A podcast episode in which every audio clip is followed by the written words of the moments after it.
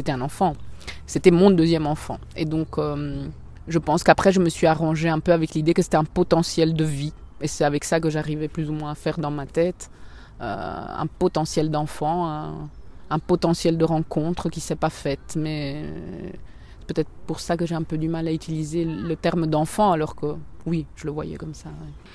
Et, je me souviens que ce jour-là, justement, j'avais pour, pour la première fois écrit un texte sur un réseau social et c'était une lettre à ce bébé ou potentiel de bébé que je n'avais pas connu, qu'on s'était raté, quoi.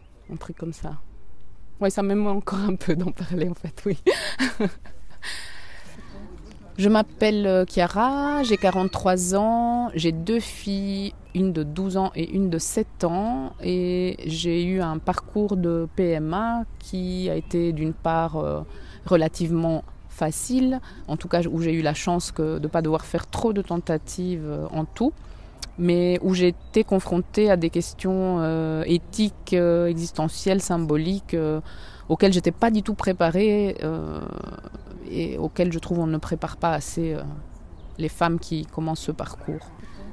Mon parcours a commencé parce que j'ai, on m'a diagnostiqué les trompes bouchées un peu par hasard. J'avais changé de gynécologue. Je lui ai dit que j'avais eu, parce qu'on faisait l'historique, que j'avais eu euh, une MST. Et alors elle m'a dit, ah ben il faudrait quand même vérifier vos trompes. Il me diagnostique les trompes bouchées. Du coup là, j'ai fait un test et on a fait aussi des tests euh, pour mon compagnon pour voir lui où il en était. Et finalement, mes tests et ces tests étaient tellement euh, mauvais que on nous a dit en fait vous avez pratiquement aucune chance et donc on va passer directement à la fécondation in vitro ça s'est fait comme ça. Puis sans vraiment le décider, on nous a donné rendez-vous à la clinique de la fertilité, on a été, et puis bam, on était embarqués, quoi. Hmm. Donc du coup, le temps que tous les tests et les formalités soient faits, tous les rendez-vous qui prennent toujours, parfois il faut attendre deux mois pour avoir un rendez-vous, les résultats, les machins. Et donc j'ai commencé en janvier 2008, j'ai fait la première tentative. Et puis c'est en mars que ça, ça a fonctionné pour, euh, pour ma première fille. Moi, j'avais quand même pas mal d'ovocytes, mais il n'y avait pas beaucoup de, de spermatozoïdes valables, on va dire. Je sais pas très bien comment on dit euh, scientifiquement. Et donc, il y avait toujours peu d'embryons. Alors que parfois, il y a des femmes qui ont 5, 6 embryons ou même plus. Moi, j'en avais toujours deux ou trois, dont un ou deux qui fonctionnaient pas vraiment sur le long terme finalement. À la première tentative euh, de fécondation in vitro, on a obtenu entre guillemets deux embryons viables et euh, j'ai toujours pensé que ce seraient mes deux enfants en fait parce que je voulais deux enfants, on voulait deux enfants avec mon compagnon et quand on a euh, transféré le premier embryon, je me suis toujours dit bah le deuxième ce sera mon deuxième enfant. J'ai eu ma première fille en décembre 2008 puis j'avais un embryon congelé qui le jour même s'est mal décongelé. Donc au final j'avais rendez-vous pour le deuxième enfant et on me téléphone le matin pour dire euh, bah non désolé il s'est mal décongelé, faut tout recommencer. Donc euh, ça c'est un peu particulier. C'est ce que j'appelle, euh, quand j'essaie d'en parler, une fausse couche à l'extérieur, en fait, parce que finalement, c'est quand même un bout de vie, un bout de toi qui, bon, voilà, meurt un peu tout seul comme ça. Je me souviens de l'énorme de déception euh, et je, je, me suis rendu compte à ce moment-là que pour moi, je le mettais vraiment. C'était très compliqué pour moi d'imaginer. Parce qu'on m'avait dit, quand, quand j'ai eu ma première fille, on m'a dit on vous met le plus bel embryon. Et, et, ça me faisait déjà presque de la peine. Je me disais, le pauvre, le deuxième, il n'a pas de chance, il n'est pas bon, on le prend pas. Mais je me dis, on va le congeler et un jour, il aura sa chance. Je sais pas, quelque chose comme ça. Et moi, pour, pour supporter l'idée de, de, congélation des embryons à laquelle j'avais jamais pensé vraiment euh, avant que d'y être confronté, euh, je, pense que j'ai réagi en me disant c'est ça sera le deuxième. Et, pendant, pendant deux ans, j'ai pensé bah voilà, c'est juste une question de temps, euh, ce sera le deuxième enfant que j'aurai, et puis c'est tout. Et et oui, j'ai trop projeté ça. Hein. mais encore une fois, c'est parce qu'on n'est peut-être pas accompagné suffisamment pour qu'on dise mais non, peut-être pas. Il y a plein de fois où ça se passe pas bien. Il faut se préparer à ça aussi. C'est pas nécessairement le deuxième. Il faudra peut-être tout recommencer. Mais et alors peut-être que j'aurais pu prendre un peu plus distance euh, et ne pas trop personnaliser euh, comme ça. Et du coup, je, l'avais vraiment peut-être trop euh, rendu une personne euh, trop vite, euh, parce, que, parce que rationnellement, je ne crois pas que ce soit une personne, évidemment. Mais je me souviens que... Oui, que du coup, j'attendais vraiment comme si c'était un rendez-vous. Déjà, je me souviens du jour même. Bon, on m'avait prévenu au moins qu'il y avait une possibilité que l'embryon se, se, décongèle pas correctement. Alors, je ne sais pas du tout quels sont les critères pour dire si ça se fait bien ou pas. Euh, et donc je sais que le matin du rendez-vous pour, euh, pour, la, pour le transfert d'embryon, voilà, techniquement, euh, ben, j'avais peur. J'avais peur et ils m'ont dit on vous passe un coup de fil si ça se passe mal, comme ça vous venez pas jusqu'ici. Et quand le téléphone sonne, je me dis oh non, c'est pas vrai. Et puis on me donne la nouvelle et je me souviens en plus j'étais seule parce que ben oui, mon compagnon avait été conduire la, la petite à l'école. Au téléphone, on, dit la nouvelle, ils, peuvent être très compatissants en la disant, mais, euh, mais après ils raccrochent et toi tu restes là, j'étais seule, mon compagnon était euh, pas là. Et en plus je devais du coup lui annoncer quand il revenait et je me souviens vraiment de cette tristesse qui a duré peut-être pas très très longtemps, mais elle était, elle était forte. D'ailleurs, tout à l'heure, quand j'en parlais, je chantais encore l'émotion qui, qui, venait. Et finalement, c'est ce texte que j'ai écrit qui m'a un peu permis de me libérer de ça et de me dire bah oui, on va pas non plus euh, être triste euh, pendant des mois. Euh, mais mais ça m'a quand même marqué parce que je, je, pense que le délai entre cet accident, cet incident et, le fait de reprendre depuis le début les tentatives, c'était quand même marqué par ça aussi, en me disant est-ce que j'ai vraiment envie de revivre ce truc-là? Enfin voilà. J'étais très déçue non seulement de devoir tout recommencer, mais de me dire mais ça sera pas celui-là, ça sera un autre, une autre tentative, une autre. Euh, oui. Moi, j'avais l'impression que, oui, que cet embryon mal, mal décongelé euh, n'avait pas eu sa chance de vivre. Enfin, voilà, quelque chose comme ça. Et je me disais, c'est pas de sa faute. Justement, c'est pas comme un accident génétique ou physiologique, c'est vraiment un truc technique c'est un problème qui est créé par la médecine elle-même, puisque c'est le fait de congeler et de décongeler qui fait que ça peut foirer, alors que peut-être l'embryon était parfaitement viable, et je sais pas. Ça me travaillait de ce côté-là. Alors, euh, la, donc la, la, la, deuxième tentative, euh, c'est-à-dire euh, tout le parcours à partir de, du traitement hormonal, du coup, il y a eu il y a eu quatre embryons qui étaient viables. Euh, la première tentative de transfert d'embryon n'a pas pris, donc je suis pas tombée enceinte. La deuxième, c'était la, fausse couche précoce. Je suis tombée enceinte, j'ai senti très vite les symptômes parce que j'ai des symptômes très forts pendant les grossesses. Puis je me souviens très très bien, un jour j'étais dans le bus, j'étais très nauséeuse, j'avais très mal au, sein. Et puis j'ai senti tout d'un coup que ça s'arrêtait net. Comme ça, j'étais à quelques semaines peut-être et la troisième, c'était ma deuxième fille, Luna. Et, et c'est vrai, j'y repense maintenant en en parlant, que euh, j'avais très peur que, que, que, l'embryon se décongèle mal le jour même. Alors, je me souviens même que j'avais posé la question. Maintenant, ça me revient. Et qu'on m'avait dit qu'entre-temps, en, en, ces quelques années de pause entre mes deux enfants, euh, les techniques avaient quand même un peu évolué et que donc c'était quand même un peu moins risqué qu'avant. Voilà.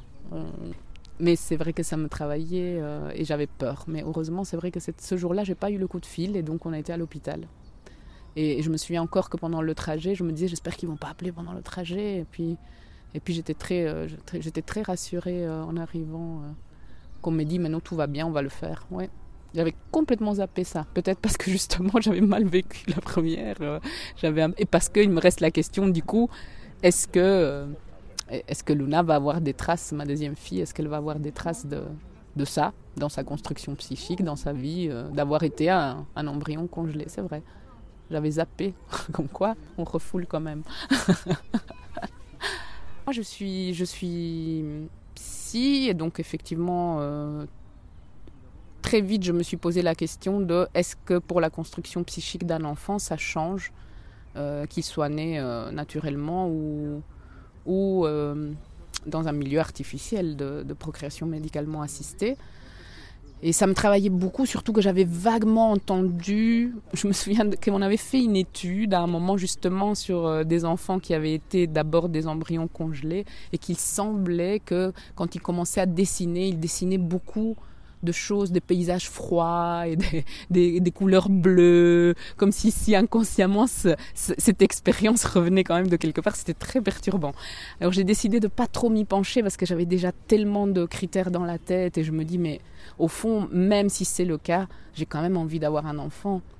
Et, et, je me suis dit ben oui, Alors, je me suis dit vraiment ça. Oui, ça change. Sûrement que ça change, que c'est pas la même chose. J'en suis même persuadée mais ça change pas plus que euh, bah, d'arriver dans un couple qui s'aime ou dans un couple qui s'aime pas ou dans un couple qui est séparé plutôt que dans un couple euh, euh, qui est encore ensemble. Peut-être parfois c'est le fruit d'une histoire clandestine ou parfois au pire même d'un traumatisme, d'un viol. Ou tout ça, ça change évidemment le début d'une vie.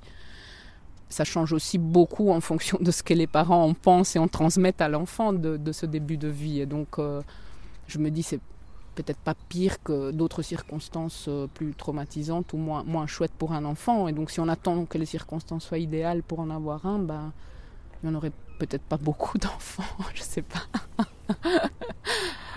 je sais que je pensais beaucoup à tout ça, ce qui se passait à l'extérieur de, de, mon corps, en fait, en me disant, mais ça, c'est pas censé se passer à l'extérieur.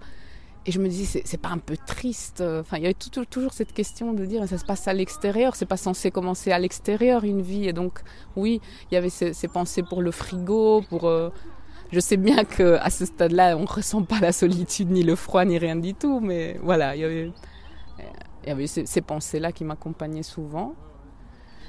Et puis, et puis aussi, je me souviens, de ces formulaires. À chaque étape, on présentait tous ces formulaires où il faut tout d'un coup choisir ce que tu fais de chaque petite partie de toi qu'on a utilisé ou pas. Euh. Et en gros, les trois choix, c'est tout le temps, soit on les jette, soit on les donne à la science, soit on fait un don. Et ça me, à chaque fois, ça me tracassait, je ne savais pas quoi dire. Alors les jeter à la poubelle, je trouvais ça vraiment dommage. Les donner à la science, je me dis, ben oui, c'est bien parce que ça va peut-être aider d'autres personnes. Et puis je me disais, mais c'est quand même pas leur donner une chance de vivre, entre guillemets, même si c'était que des ovocytes ou des paillettes de, sperme ou je ne sais plus tout ce que c'était. Et, alors j'avais cette idée bizarre, je me disais, oh, mais si je fais un don, et puis cet enfant, ça marche chez quelqu'un d'autre. Et alors j'avais tout le temps cette idée, mais je suis un peu, j'ai une imagination assez euh, fertile. Je me dis, et puis peut-être mon enfant, il va aller à l'UNIF, il va tomber amoureux d'une autre personne et ce sera son frère ou sa sœur et on le saura pas. Enfin, moi j'avais vraiment des, des méga films comme ça dans ma tête. Ça me travaillait beaucoup. Et donc au final, par défaut, je donnais à la science en me disant, je vais aider comme ça, parce que sinon ça me, ça me tracasse trop d'imaginer que j'ai un enfant quelque part dans le monde j'arrivais pas à faire avec cette idée-là. Et avec mon compagnon, on a vraiment décidé que chacun faisait le choix pour, pour sa partie de corps. Donc lui de jeter, je me souviens, et qu'on se mêlait pas de ce que l'autre faisait parce que sinon, même entre nous, on n'était pas d'accord. Et sinon, bah, les embryons qui restent, il faut décider ce qu'on en fait. On peut les jeter, les donner à la science, faire un don pour d'autres couples ou les congeler en attendant euh, une autre tentative éventuelle. Ce qui nous a sauvés, c'est qu'au final, on n'a jamais été vraiment confronté à ce choix-là parce qu'il y avait trop peu d'embryons qui, étaient viables. Et donc, euh, bah, la première fois, il y en avait deux. Un, c'est ma fille de 12 ans. L'autre, bah, c'est celui qui s'est mal décongelé. Et je pense, en fait, maintenant ça me revient, j'avais un peu oublié. Je pense que pour la deuxième, pour, pour ma deuxième fille, il y en avait quand même aussi un ou deux congelés. Et ça, c'est bizarre parce que normalement, ils étaient censés demander après 5 ans qu'est-ce qu'on faisait de ça? Nous, on voulait pas plus que deux enfants, donc, euh, mais ils m'ont jamais demandé. Donc au final, je sais même pas si est-ce que j'avais déjà signé des papiers pour ça ou pas. Je ne sais plus. C'est bizarre que j'ai oublié ça. Mm. L'idée de faire euh, un don d'embryon à un autre couple me, me travaillait beaucoup parce que j'aurais vraiment aimé pouvoir juste me dire bah, c'est une chance peut-être pour des personnes qui, n'ont pas d'autre alternative. Et, moi, j'en ai souffert de ne pas pouvoir naturellement. Et donc, euh, ça serait logique de dire on partage et on aide d'autres gens. Parce que moi, si aujourd'hui la science est capable de faire ça, c'est parce qu'à un moment, d'autres gens ont fait ça pour d'autres, pour moi aussi notamment. Mais l'idée d'avoir un enfant à moi quelque part dans le monde, ça me perturbait vraiment trop. Et oui, après, avec ce fantasme euh, ultime de que, mon enfant à moi serait tombé euh, amoureux ou amoureuse de son frère ou de sa sœur sans le savoir. Mais bon, même, même sans arriver à ces scénarios de film, euh, ça, me travaillait trop. Je m'imaginais que, mais comment on fait pour vivre avec l'idée que tu as peut-être un enfant qui ne te connaît pas, Alors évidemment, c'est plus ton enfant que biologiquement, mais quand même. Enfin, moi, toutes ces questions éthiques, c'est ça qu'on ne prépare pas les gens à réfléchir à ça. Tout d'un coup, on y est, on te donne le papier et tu fais Ah ben mince, mais je sais, je sais pas moi ce que je veux en fait, j'ai jamais réfléchi à tout ça. On te dit la procédure, pile poil, le calendrier, les dosages d'hormones, les trucs et tout ça, mais ces papiers-là, tu, tu les as et puis on dit on passe dans un quart d'heure pour, pour, pour, les reprendre et tu es là avec des questions quand même vachement essentielles. Euh, tout seul, un peu comme ça devant des papiers. Euh, et, il faut y aller parce que sinon tu vas pas dire euh, donnez-moi trois jours. Euh, là tu y es, tu veux y aller. Donc tu, au final tu choisis un peu comme ça. c'est perturbant, je trouve. Je pense que j'ai une pudeur à dire que c'est déjà quand même un enfant ou, ou d'être un peu gêné de l'avoir pensé peut-être plutôt. Euh, parce que ça peut être vite repris euh, du côté où alors l'avortement devient tout un problème à cause de ça. Et, et ça, j'ai pas envie parce que je trouve que c'est un droit fondamental et, vraiment un choix subjectif euh, pour chaque femme. Et je trouve que c'est important que ça reste comme ça. Et, directement, quand on commence à dire que peut-être un embryon est déjà un enfant, ça amène toutes ces questions-là.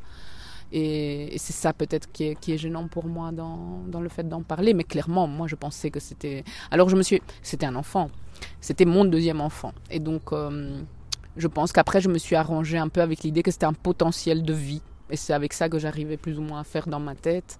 Euh, un potentiel d'enfant, un, potentiel de rencontre qui s'est pas faite. Mais c'est peut-être pour ça que j'ai un peu du mal à utiliser le terme d'enfant, alors que oui, je le voyais comme ça. Je pense que, dès qu'on est enceinte, euh, pour moi, c'est tout à fait légitime de, se dire que c'est un enfant. Je, j'ai, toujours eu un peu du mal avec l'idée de dire, mais non, il faut dire fœtus jusqu'à un certain moment, et puis c'est un bébé, et puis c'est vraiment un enfant quand il sort. Euh. Moi, je pense que beaucoup de femmes, dès qu'elles sont enceintes, c'est un enfant. Alors après, tout est relatif. C'est beaucoup plus dur de, de perdre un enfant après des mois et des mois de grossesse, ou après avoir entendu le cœur, ou après avoir eu les échographies, ou, ou même, voilà même plus tard, évidemment. Mais mais il y a quand même beaucoup de femmes qui sont fort marquées et il faut vite. On voit qu'on doit vite passer à autre chose et, pas trop euh, rester là-dessus. On ne va pas se plaindre des années non plus d'une fausse couche parce que ça arrive souvent, etc. Alors déjà là, on s'en occupe pas assez. Au boulot, déjà, on est censé retourner travailler tranquillou. Euh, enfin voilà, c'est des choses un peu hallucinantes quand on y pense. Et, et oui, alors, euh, alors ce truc-là, euh, c'est encore moins important, entre guillemets, puisque, voilà, on va pas. Ça n'existait même pas, c'était même pas encore dans le ventre. Euh, et pourtant, voilà, moi, cette idée d'un potentiel comme ça gâché, pour, pour un truc technique, ça me, ça me, voilà, ça me travaillait. Et je me dis, peut-être peut que si on proposait à quelqu'un, est-ce que vous voulez en parler dans une semaine Peut-être qu'une fois en parler une heure, ça, ça serait assez. Mais qu'on ne doive pas tout le temps faire semblant que tous ces trucs-là ne comptent pas et puis on y va, on fonce, quoi.